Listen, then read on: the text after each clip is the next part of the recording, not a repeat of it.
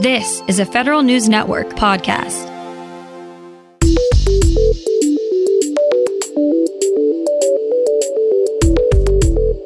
Coming up on today's Federal Newscast, another agency is on the lookout for a chief data officer.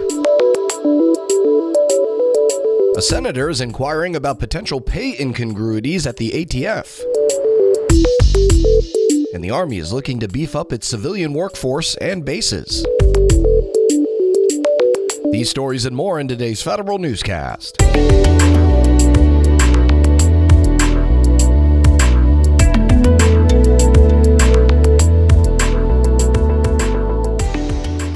Welcome to today's episode of the Federal Newscast. I'm Eric White. The National Archives and Records Administration joins the ranks of agencies looking to hire a chief data officer.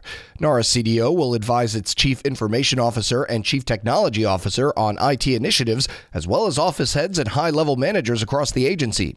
NARA expects to hire its CDO at the GS 15 level or above and will require a top secret security clearance.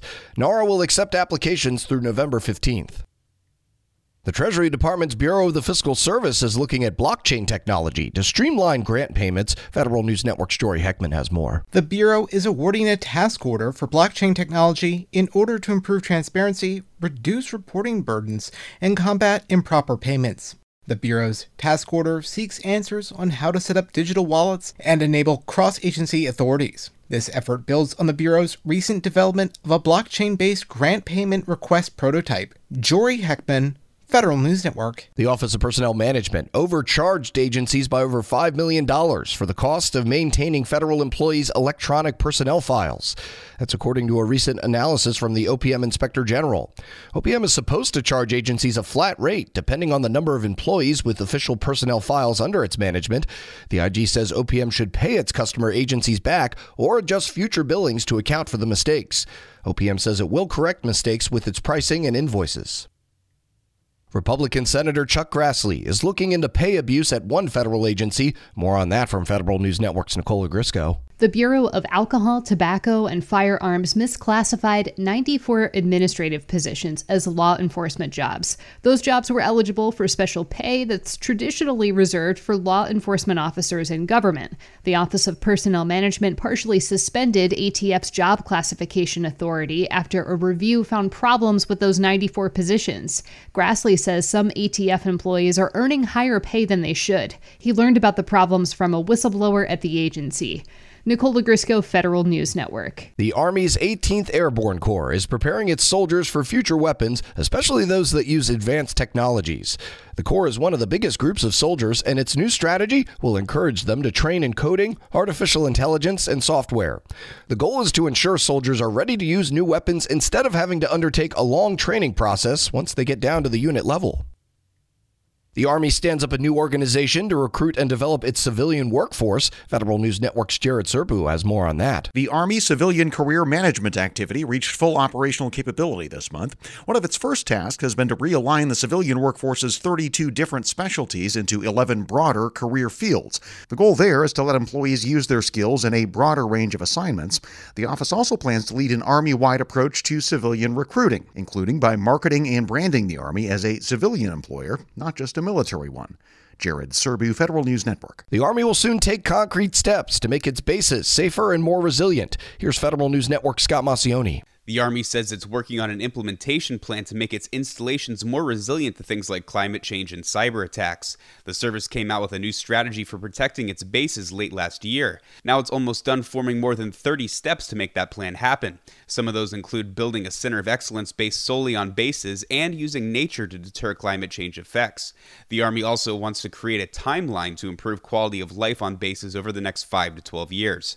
Scott Maucione, Federal News Network. A 63 year old man will serve two years in prison for making threatening phone calls to employees at the Veterans Affairs Medical Center in Albany, New York. Robert Seifert made multiple phone calls and left voicemails with three VA employees. The Justice Department and VA Inspector General's office say Seifert used language that made the employees fear for their own safety. The VA Inspector General and the police service at the department's medical center in Albany investigated the case. The U.S. District Court for the Northern District of New York prosecuted it. A key regulatory agency is urging electricity providers to up their cybersecurity game.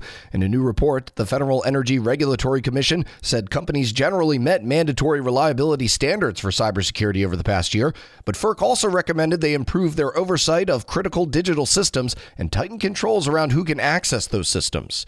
FERC says such improvements would increase the security of the nation's electric grid. The report comes as the Biden administration has sought close cooperation with the electricity sector on cybersecurity initiatives. Finally, a survey of public sector IT executives that shows them optimistic about cybersecurity in the future. More from Federal News Network's Tom Temin. Security software vendor Beyond Trust asked 200 federal, state, and local IT and security officials about the outlook for cybersecurity. Nearly all of them say they've got adequate funding to get the cyber job done, and they say the executive order on cybersecurity, coupled with the 2022 appropriations outlook, means they'll be able to continue to fight off threats. But IT people also say the continuing levels of remote employees, that's their number one cyber risk. Tom Temin, Federal News Network. It's phishing season, and the CIO Council reminds employees it's not a good idea to get caught up in the hackers' nets. Federal News Network's Jason Miller explains. There's spear phishing, there's whale phishing, and there's vishing and smishing. Basically, hackers are trying every approach to deceive and fool you into clicking on a link or giving them your password. The Federal CIO Council is warning federal employees to be aware of these tricks. As part of Cybersecurity Awareness Month, Energy Department Chief Information Security Officer Greg Sisson details many of these attack vectors in a new blog post. Sisson says an organization's first line of defense against phishing is training and awareness. Jason Miller, Federal News Network. Small businesses have just two more days to weigh in on the General Services Administration's draft sections L and M on the impending solicitation for Polaris, the small business government wide acquisition contract. Section L is the instructions to offerers, and Section M details the evaluation factors for award. GSA asked for comments on the draft sections of Polaris by October 15th. Additionally, GSA says it hopes to release a request for information for the GWAC later this month and release a draft request for proposals in the next few months. And commercial satellite companies have a new opportunity to win contracts from the intelligence community.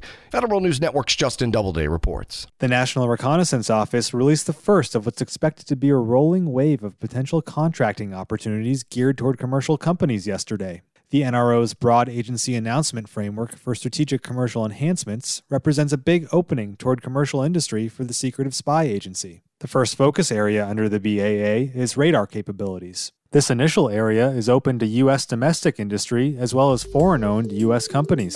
Justin Doubleday, Federal News Network. You can find more information about these stories at federalnewsnetwork.com. Search Federal Newscast and subscribe to the Federal Newscast on Podcast One or Apple Podcasts. I'm Eric White.